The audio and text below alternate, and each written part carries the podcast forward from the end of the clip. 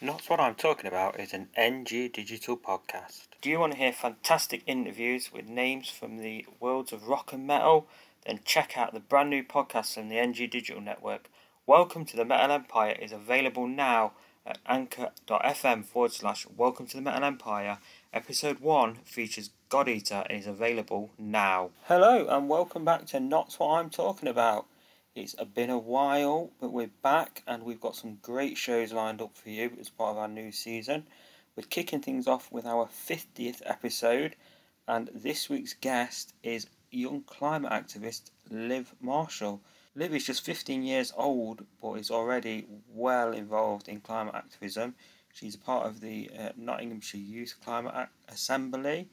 She gave a speech at COP27 event this last year, I should say. Uh, she recently went down to Parliament to present a bill that she talks about in episode, and she also had an article in uh, prestigious Left Lion uh, around the new year, which talks about positivity and the importance of the fight.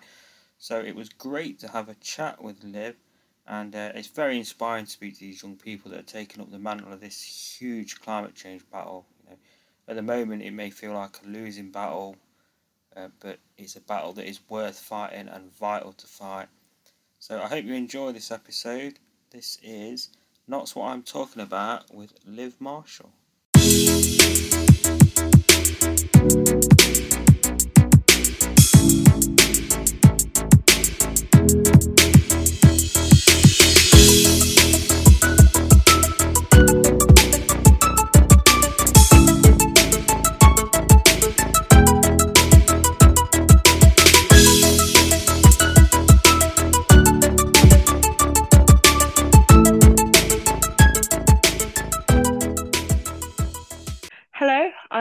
I'm I'm 15 years old and I'm a climate activist from Nottingham.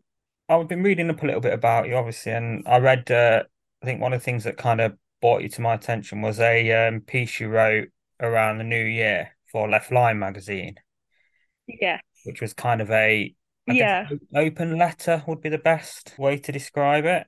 Yeah, like an open letter to young people to kind yeah. of keep us going because I think at this point there's not really much kind of helping us forward because like we'll see on the news like it seems like everything is going awfully and we're just focused on exams and exams and like there's so many stresses put on young people.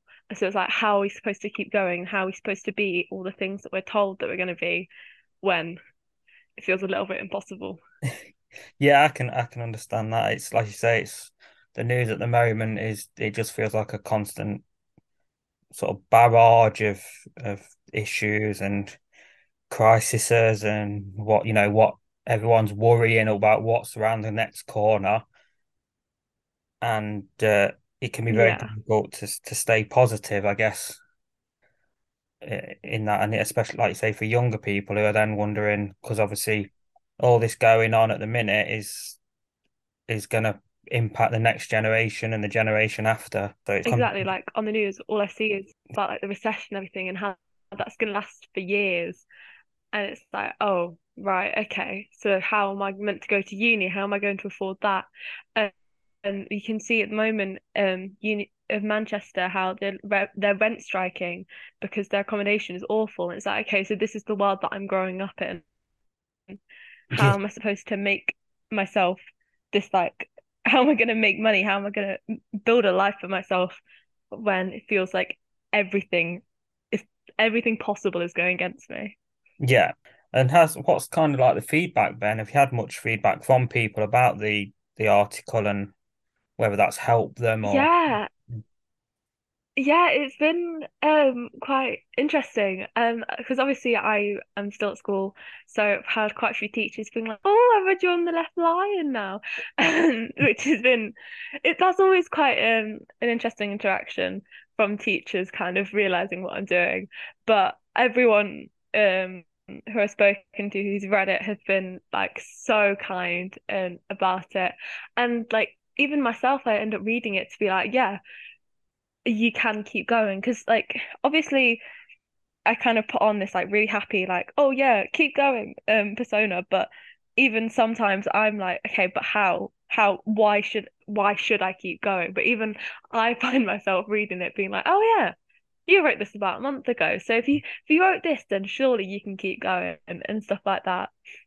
Yes. And so it's just it's been really nice and it was like such an incredible opportunity to have. Yeah, I mean sometimes you do just need to give yourself that little reminder. Yeah. Obviously the the sort of the open letter came about because of your work with the uh, Nottingham Youth Climate Assembly, which you're very heavily involved in. Yeah. Um, so how did that how did you sort of Yeah. get started in the sort of climate activism work? Um, well, if I'm honest, it's a lot of being at the right place at the right time.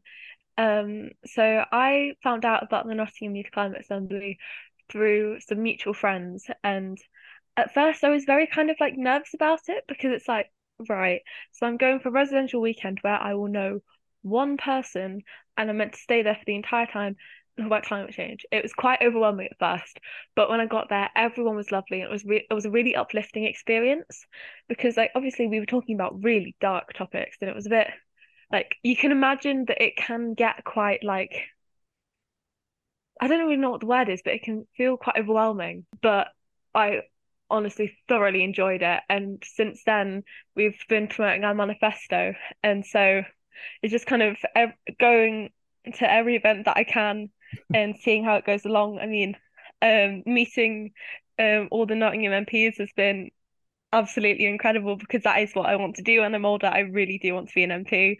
And so it's been like incredible meeting the people that I have. I mean, we had meetings with um the councillors, and that was just incredible because hearing like adults listen to what we're saying and take it on board and be like, yes, we want to do this. We want to kind of make this world better for you. It's really kind of comforting. And it's sort of just like, okay, maybe we're not as screwed as I thought we were. Yeah, I think I can see that because obviously, you know, this isn't a new issue. It's uh, you know, and it's it's arguably Yeah. maybe unarguably the the greatest issue of not only our lifetimes, but the lifetimes going forward. We're going to be, you know, even more impacted by what we do or don't do now. But at the moment, it can definitely feel like, especially Yeah. sort of mainstream, that there's a almost a a push to to ignore it again. You know, we're already seeing people saying, let's scrap, you know, net zero Yeah. rules, let's yeah, and obviously and that's not even looking at the the massive sort of well-funded uh, sort of campaigns to um undermine all the climate science and evidence. So I imagine it's very important to be able to speak to people and know there are people out there because if you look at it from an outsider at the the sort of media and what you hear coming out of Parliament, it's doesn't fill you with much hope that they're going to tackle. You know, even the, the events like COP twenty seven, they kind of that even that seemed to peter out a bit this year with the less attention that it's had in previous years. And I mean, a lot of the time when I speak to people about climate change, it's very much, yeah, but there are other issues. A lot mm, of the time, people are, yes, but the cost of living crisis, yeah, that's affa- that's affecting us now. We need to fix it now. And of course, we do need to solve the cost of living crisis, but we can do that whilst also fixing climate change. For one example that I can think of, um, with food. So obviously, the vast majority of our food in the UK is imported. But if we were growing it ourselves and we were reducing the food miles, that would make it cost a lot less money than it would does to import from Spain or from other countries in Europe. So we'd be saving money on that, and then that would make it food so much cheaper for the consumer. So like there are so many like ways that we can link problems together. So I think trying to see from like an intersectional point of view is so important. As you said with COP27, obviously it might just be because it's not happening in the UK, but compared to COP26, there was barely any media on it. yeah. It was very much, it kind of just seemed like it was put to the side. And that is not how it should be at all I because, mean, the Prime Minister had to be basically guilted into going, didn't they? yeah, I mean, Rishi Sunak wasn't going to go, Yeah, and then he decided he was going to go, but he only went for like a few days of it. And it's like, it just proves that our parliament aren't taking it seriously and that the Tory government aren't going to do anything, which is quite frustrating. Uh, so at the moment, I've got all my fingers crossed for a general election. I think it's it's a kind of almost a vicious circle, though, isn't it? Because Parliament won't do anything. Yeah. won't do anything unless they see. Because at the end of the day, they think in terms of five-year vote cycles, not long term. They're just wanting to get back in. So they're only going to really do something yeah. if they think it's a vote winner. So it's also about making the public more insistent. And that obviously, as you said before, it's very difficult for people who are wondering what their gas and electric bills are going to be in April to look much beyond. You know, some people are not able to look much beyond the next paycheck. So it's it's about exactly, yeah. it's about showing the message that these things are not. It's not like a, a chart of this issue, this issue, this issue, this issue. It, these things all work together. But it's exactly, also, yeah. I think as a society, we arguably need to get better adept at long term thinking and not just short term. Yeah. It's not as if the UK isn't even affected by climate change as well. I mean, we all saw the awful heat wave that happened in about July time last year. It was horrendous. Like, and a lot of the time I was like, oh, but it's just summer. And it's like 40 degrees in the UK. That is not just summer that is a direct effect of climate change. But people are still like, oh, but we, you you got a day off school for it. Oh yes, mm. but you get to lay out in the sun, and it's like if we keep having summers like that, there is no way that the UK infrastructure can like compete. We can't keep having summers like that. And even with the winters, with the cold snap that happened in I think it was December. Yeah. So many people we couldn't afford um like bill like everyone's saying oh yeah our bills are really high and that is of course a really bad issue but when the climate is like fighting against that and being like okay well we're going to be like negative six of course you're going to be paying more yeah and so we need to if we made it so the weather was like less drastic every two minutes then maybe we would have a better like shot of actually being able to afford it because I was quite unfortunate in the fact that my boiler broke during the cold snap. Um, and so it was just like seven degrees every single night. I ended up getting quite unwell because they couldn't come of fix the boiler until Monday, like Monday afterwards. Yeah because like and we can't afford to get some emergency like plumber to come in. And it's just it's stuff like that that obviously the cost of living crisis is so important and we really really, really sort it out.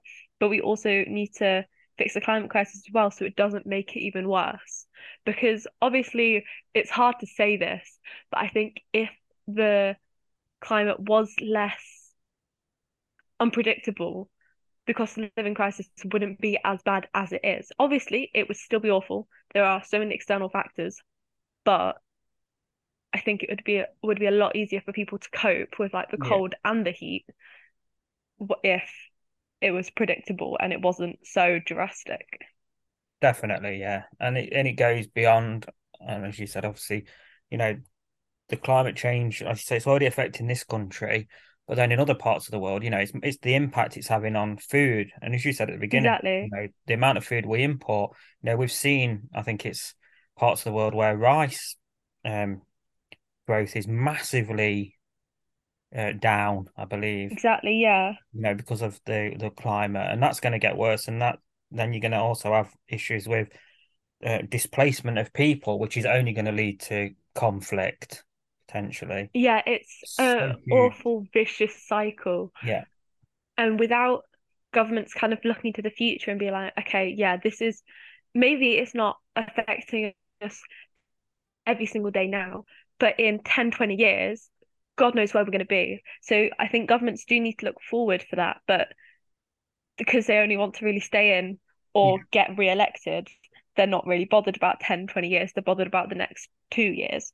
Yeah, and then we also, um, you know, I don't really want to go down the sort of the route too much, but we also we've all seen where some of the funding for some of the, the powerful politicians comes from as well. Exactly. Yeah. It's and where a lot of them end up, uh, what industries a lot of them end up advising in once they do leave as well.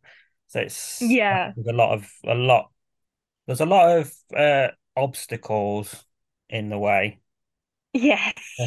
but that Oh doesn't make, yes. I mean, that just makes it, I guess, even more important to fight. Yeah. And I guess I think it's been clear That yeah, you're right.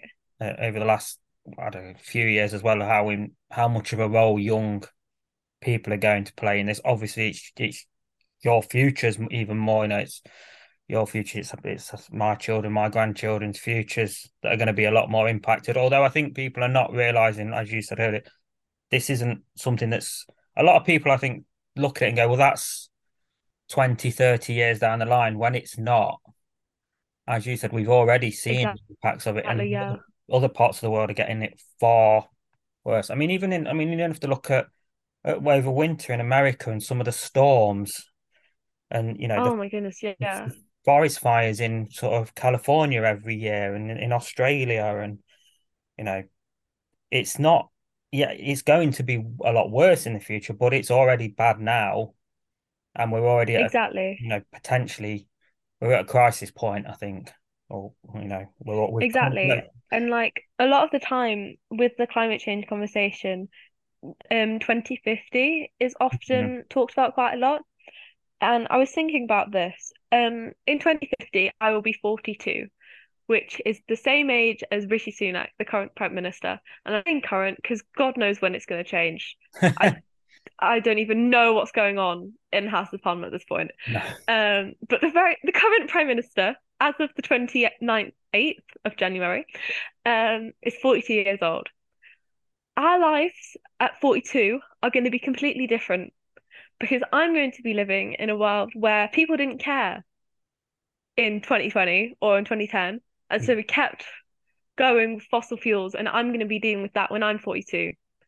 Rishi Yeah. Sunak is living in Downing Street with anything he could possibly want, having God knows how much money. I don't even want to know. I don't think I can count up that far.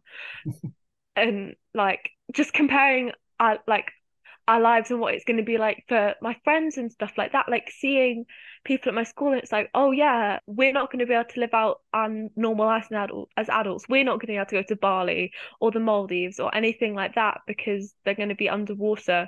And it's just stuff like that. It's like, why are we having that sort of fun that all the adults got? Why are we having that taken away? Yeah, definitely. And I think that again, that's again about people not thinking uh, or not wanting to think ahead.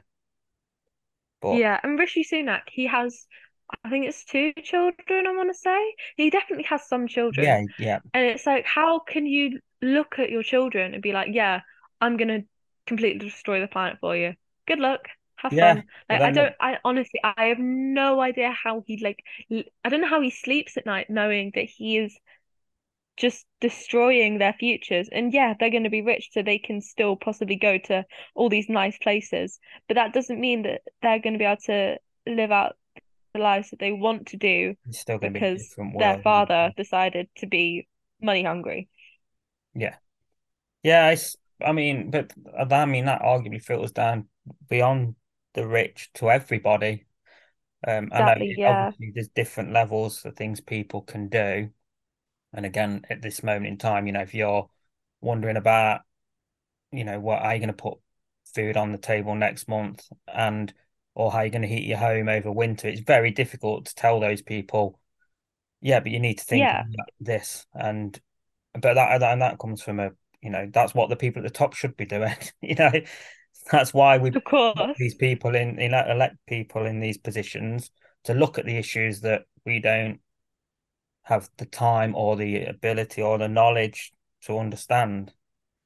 But you know, but ultimately, Exactly. Like they're being paid ridiculous amounts to do the stuff that we can't do because we're trying to just get by, yeah, but they're more bothered about saving their own money than saving ours.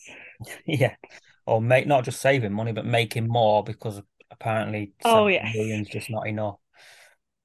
So I think Nah, I want 10. talking of Parliament, I believe you you were down there earlier this week, uh, along with uh, Yes, I was. with the one of our MPs, Nadia Whittome. Um, could you tell us a bit about Yes. why you were down there? Yes, so I was down there as a volunteer for Teach the Future, which is a student-led organisation campaigning for climate education. And so at the moment, we're trying to get our climate education bill through Parliament. It was first introduced, I think, in December of 2021, but because it was at the end of that Parliament, it didn't get through. It was then reintroduced last February, but because it was a 10 minute bill, it didn't get read. And so it, we've reintroduced it again on Tuesday, um, where Nadia Whittome tabled it. Um, and so we went down to Parliament basically to speak to MPs and kind of tell them why it's important because obviously I think sometimes you can be like, oh yeah, climate education, it sounds important, but how are we going to do it? And so our climate education bill kind of gives the government a structure to to make it so maybe my children are taught properly about the world they're going to grow up in. Yeah. Because we, we need it and I mean if you look I mean I yeah sorry. Um, I'm quite lucky in the fact that I am currently in school, so I can see it from a first-hand perspective. You could tell me there's got like millions of tons of carbon dioxide in the atmosphere, but I don't know how much is meant to be. That like a number of carbon dioxide that means absolutely nothing. But if they were teaching how it was affecting people and how we can fix it, and that's one thing that's so crucial, how we can fix it and how we can build from it that is so important, but we're completely being isolated from that. And obviously, I'm so I'm a triple science student, and so we learn more about climate change than in combined science. But I don't take geography, so there's a huge amount of climate change that I'm not learning because I don't take geography. And so, students who excel in languages and arts and not like STEM subjects are being isolated from that education that they need to grow up and be functioning adults in a world that is slightly ending. Yeah, definitely. And again, like you say there, it's it's one thing to learn, like you say, the scientific side of it, and that obviously is very important. But for a lot of people, that seems abstract and not something you can relate to. So you need to learn, as you say, the the personal impacts on on us, on society, on the planet, the long term effects it's going to have. All that needs to be taught. Um, but I think us exactly, yeah. I feel like as well at a time this current moment where we we feel it feels like such a divisive uh, world politically. That the diff- I feel like it's a difficult thing to get through because I'm we're seeing a lot. We're going to get a lot of I imagine in the certain parts of media a lot of pushback on anything like that about um what you know teaching this kind of thing in school teaching. Oh, yeah. You know, we're seeing this a lot in other areas. You know, we're seeing it in education around race, or education around LGBT issues, where they're talking about, uh, you know, schools teaching a message and things like that. And you're going to get the same reaction when you know from certain parts of the media that they that we're um, yeah teaching. But it's so important because it isn't. I mean, I wish we could get past this idea now that this is a debate or a discussion where there are two sides to it, because the science is it's not even open for debate anymore.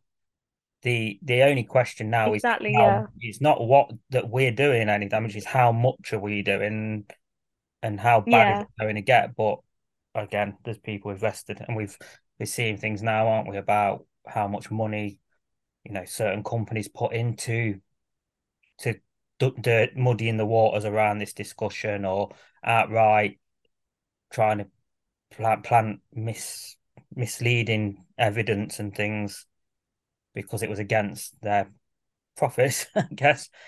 But exactly, it, yeah. It, it's I find it staggering. Now, you know, you think I always thought by now we'd be a, a, a society that accepted evidence and um science and experts, but you know, the last few years with everything, the pandemic and everything has shown that's not the case, unfortunately. Yeah, exactly. And one part um, of like our campaign that I think is really important um, is like going back to the bill. But in 2021, we did some research um, where we surveyed teachers. And one of the questions was Have you been trained to teach climate change? So, do you feel adequate? Do you feel you've received adequate training as a teacher during qualification or since to educate students on climate change, its implications for the environment and societies around the world, and how these implications can be addressed? And 70% feel they have not received training on any aspects, which is worrying Yeah. because we can put it in the curriculum and we can make it so teachers have to teach it. But if they don't understand how to, then like we can't expect them to teach it in a way that is respectful and doesn't scare the living daylights out of us, but mm. teaches it in a way that we take it seriously. Because I think a lot of young people in like my school particularly, they don't take climate change seriously because it's not taught properly. And that is not anything to do with the teachers because that is not their fault. It's not their fault that they don't have to teach it. We're on ridiculous time schedules to get Yeah. um make sure we have everything covered for our, our exams. And so it's the curriculum and it's the government's fault for not having it as a high priority and for not educating its teachers on how to teach it. Um, because like I have got my GCSE exams in May, and at the moment we're just trying to scram like all of the information into the short amount of time that we do have, and so that there isn't time to teach climate change because it's not in the exams. And so a lot of schools will go, oh, well, it's not in the exams, so we don't have to teach it. We can just like skip past it. And that is not the case at all. We need to be teaching it, even if it's not in um our exams, as long as like we we need to learn it in every single subject. And this if it's in exams, if it's not, we we need to learn about it. Yeah, definitely. I say, it's, and at the minute, because you're not, most, I guess, most children's sort of feelings about the climate change or understanding of it is likely to come of, you know, there'll be an element of within your peer group, but mostly will come from, I guess, at home. Yeah, And, you know, again, parents probably are getting most of their knowledge from the media, and we've all seen the media's attitude, depending on what media they're yeah, they're uh, digesting. You, I imagine there's a lot of people who's again parents probably don't have the time to sit and talk about it or understand it.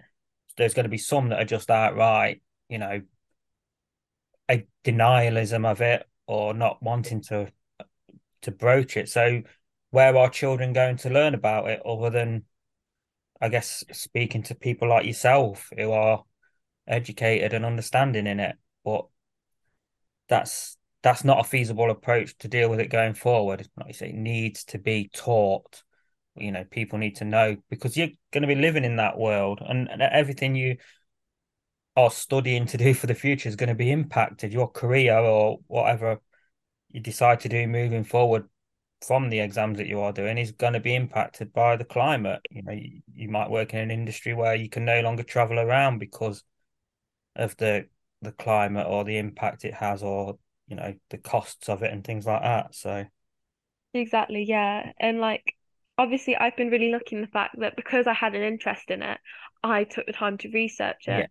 But I can assume that people in my lessons are not, not bothered, and I can't blame them. I really can't blame them because if it's not being taught in school, you're not gonna, you have no time to like go home and spend yeah hours researching it because it's like, why would you? And so I completely understand why they don't, but it shouldn't be an option. Like it shouldn't be an optional thing. It should be part of our curriculum. It should be part of our lessons. And doing six PSHE sessions on it isn't enough. yeah so what's the next step for for the bill you said that uh, uh, Nadia Whittome who's uh, Nottinghamshire MP has tabled this Yeah. Assuming that we don't have another collapse of, of Parliament in the next couple Oh of yeah. months which derails everything and I don't know. It's hard to predict, as I think you said earlier, who will be Yeah. in six weeks. But what what does that mean for those that don't, you know, don't aren't aware with how these things work, which I imagine is most people? Yeah. Um, what does that mean next? I guess for the for the motion. So the next its second reading is scheduled for I think it's like the 24th of March or late March. However, the chances of it getting reading getting getting read um is very slim just because it's not because it's a private um bill Yeah. the chances of getting read are very slim and so it might not get through this parliament it might not even get through the next parliament however it's still pressing the government to make those changes because we're getting more support for more MPs I mean when we were in parliament it was like every two minutes there'd be a new MP coming in who wanted a photo and it's building that sort of momentum so the government will listen. So even if our bill doesn't get passed, it's being put on the government's agenda and so they'll take it up themselves. But if we do get a Labour government, we've got a lot better chance of getting it through just because Jeremy Corbyn did put it in the manifesto in 2019 and I mean part of um the motto for the Labour Party is uh it's like a greater greener future or something Yeah. like that Yeah. and so it's like we have a lot better chances if there was a change in government but even if it doesn't get through it's still bringing attention to it which is really important Yeah. I think that's that's the main thing, isn't it? We, people have got to keep pressing the government to do something. yeah That's the only thing that will make them do it. Like I said, if they think it's going to cost them at the um, ballot box. oh yes Um, so before I wrap up, I just wanted to mention, obviously, you you've launched uh, I guess it's a, a an event called Fridays for Future, which is in the I think the Market Square at four p.m. on a Friday. So is that, and can you just tell us a little bit about what that event or what that's about? Yeah, so Fridays for Future is a worldwide campaign started by Greta Thunberg. Right. So I'm sure everyone has seen her protest outside of the town hall that she does in Sweden. Um, so that's basically where it stemmed from. And so every Friday we sit on the council house steps with our little signs and just for an hour and we don't have speeches, we just sit there and just kind of because we're outside of the council house, we're kind of just we're showing the council that we want change and we're not going to go away Yeah. and just every week and just showing that we're consistent and we want that change and we're not mm. gonna be silent about it. So we will sit there. Um and so it's a really like laid back environment and I think protests like that where they're small and there's not loads of loud noises and there's not drumming, I think it can be good for people who don't go to protests a lot Yeah. because I mean obviously I spoke at the COP27 rally, but they are incredibly like I think they can be quite scary because it's lots of people who are angry about a certain topic and it can feel quite overwhelming. But Yeah. The Fridays for Future protests are very much laid back. We just sit there, have a chat. Sometimes we've got snacks. Um, and it's just a easy way to get involved in climate activism that doesn't involve shouting or sticking yourself to the motorway. It's kind of just an easy way for people who don't really want to go very extreme with it or don't want to go public with it. that want to support, yeah. And Yeah. I, I take it people can just turn up at four o'clock on Yeah.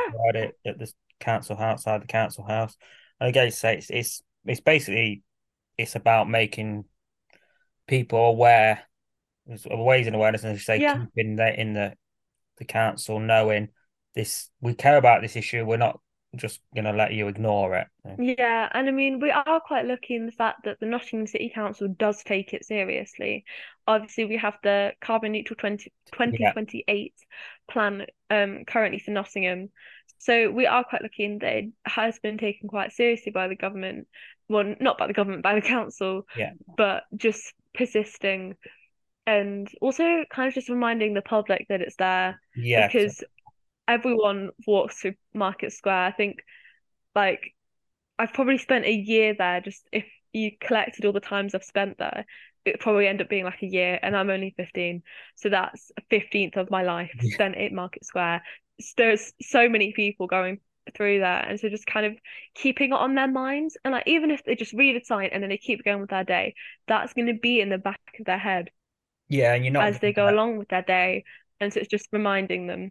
you're not going to get the same problem that the the sort of bigger ladder protests have that they that some people just immediately sort of ignore it, turn against it. Sort of, you know, it does. Yeah. Not in, a lot of people, unfortunately. You know, the need for protest is important, despite the government's attempts to, you know, shut it down oh, yeah. But unfortunately, a lot of people do immediately kind of get the back up about that kind of protest. Uh, you know, yeah, you know when you the stuff in the, on the motorways and things like that. Unfortunately, it's a brilliantly raises awareness, but it also raises a lot of um, anger against it, which I guess the what you're doing doesn't. You say someone can walk past, see the sign, uh, it's then it's in their head, but then they can just go on with their their day. So they're being made aware of it without being agitated by it, I guess. Yeah. So. Yeah, I think it's really important to kind of speak to the public instead yeah. of like shouting at them. I, if someone's shouting at me, I'm not going to listen. yeah, no, yeah. But I think if you're having an actual conversation with them, you've got a better chance. Better chance. Brilliant. Yeah, and I think, and ultimately, it's uh, the only way, reason we're going to get change is through the public. Yeah. hopefully, the public enough the public, support have the power. Yeah, and hopefully we can get it can get to that point uh, before. Well, I mean, I was going to say before it's too late, but we're we're already too late in some aspects. But yeah, how too late? How much? You know, climate change is the impact's going to be huge. It's how huge we let it get. I think. Yeah, and it's better late than never. yeah, start all... making the changes to fix it. You can, yeah. You, I mean, you can't you can't turn the clock back, but you can mitigate it as much as possible. And we can, you know, it's never too late to do exactly. Yeah. Excellent. Well, um, thank you very much for your time. It's been great uh, talking. Of course. Very inspiring. I think one of the main things I've seen with the climate actually is very inspiring seeing young people. You know, it shouldn't just be young people, but it is inspiring seeing people, and hopefully, yeah, hopefully, it inspires others.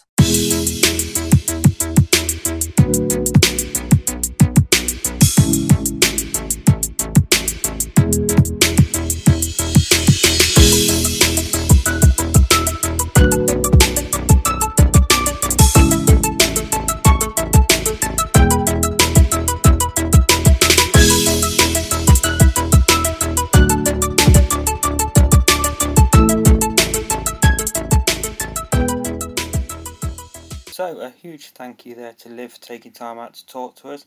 Uh, some really inspiring stuff and very interesting uh, things we found out in that episode. Uh, climate change is such a huge, huge issue. I was going to say world defining, arguably world ending, and it's vital we keep up the pressure to get something done about it. And it's very inspiring uh, to see the work some of these young people are doing to do that. After all, as was said in the episode, they're the people and the generations on from them that are going to be really hit by it. Although we're obviously seeing the effects already.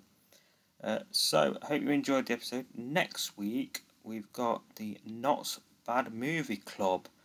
Uh, we've got the three guys behind that chatting to us about that. If you're not familiar with that, check it out on Facebook. Search for Not Bad Movie Club. They put on events at Annie's showing some uh, so bad they're great movies. Uh, previous films they've shown have included Street Fighter, Mortal Kombat, Mac and Me, Troll 2, and they've got uh, more events coming up. That was a great chat, and I think they're doing such a great fun thing. We've got more shows coming up, so be sure to check us out. You can find us as ever on uh, Facebook at facebook.com forward slash not what I'm talking about. We're at, uh, at NWITA underscore podcast on Twitter, and you can find all the podcast episodes at anchor.fm forward slash not what I'm talking about. So thanks for joining us. We're glad to have you back after our time away, and we'll be back next week with another episode of Not What I'm Talking About. Not What I'm Talking About is an NG Digital podcast.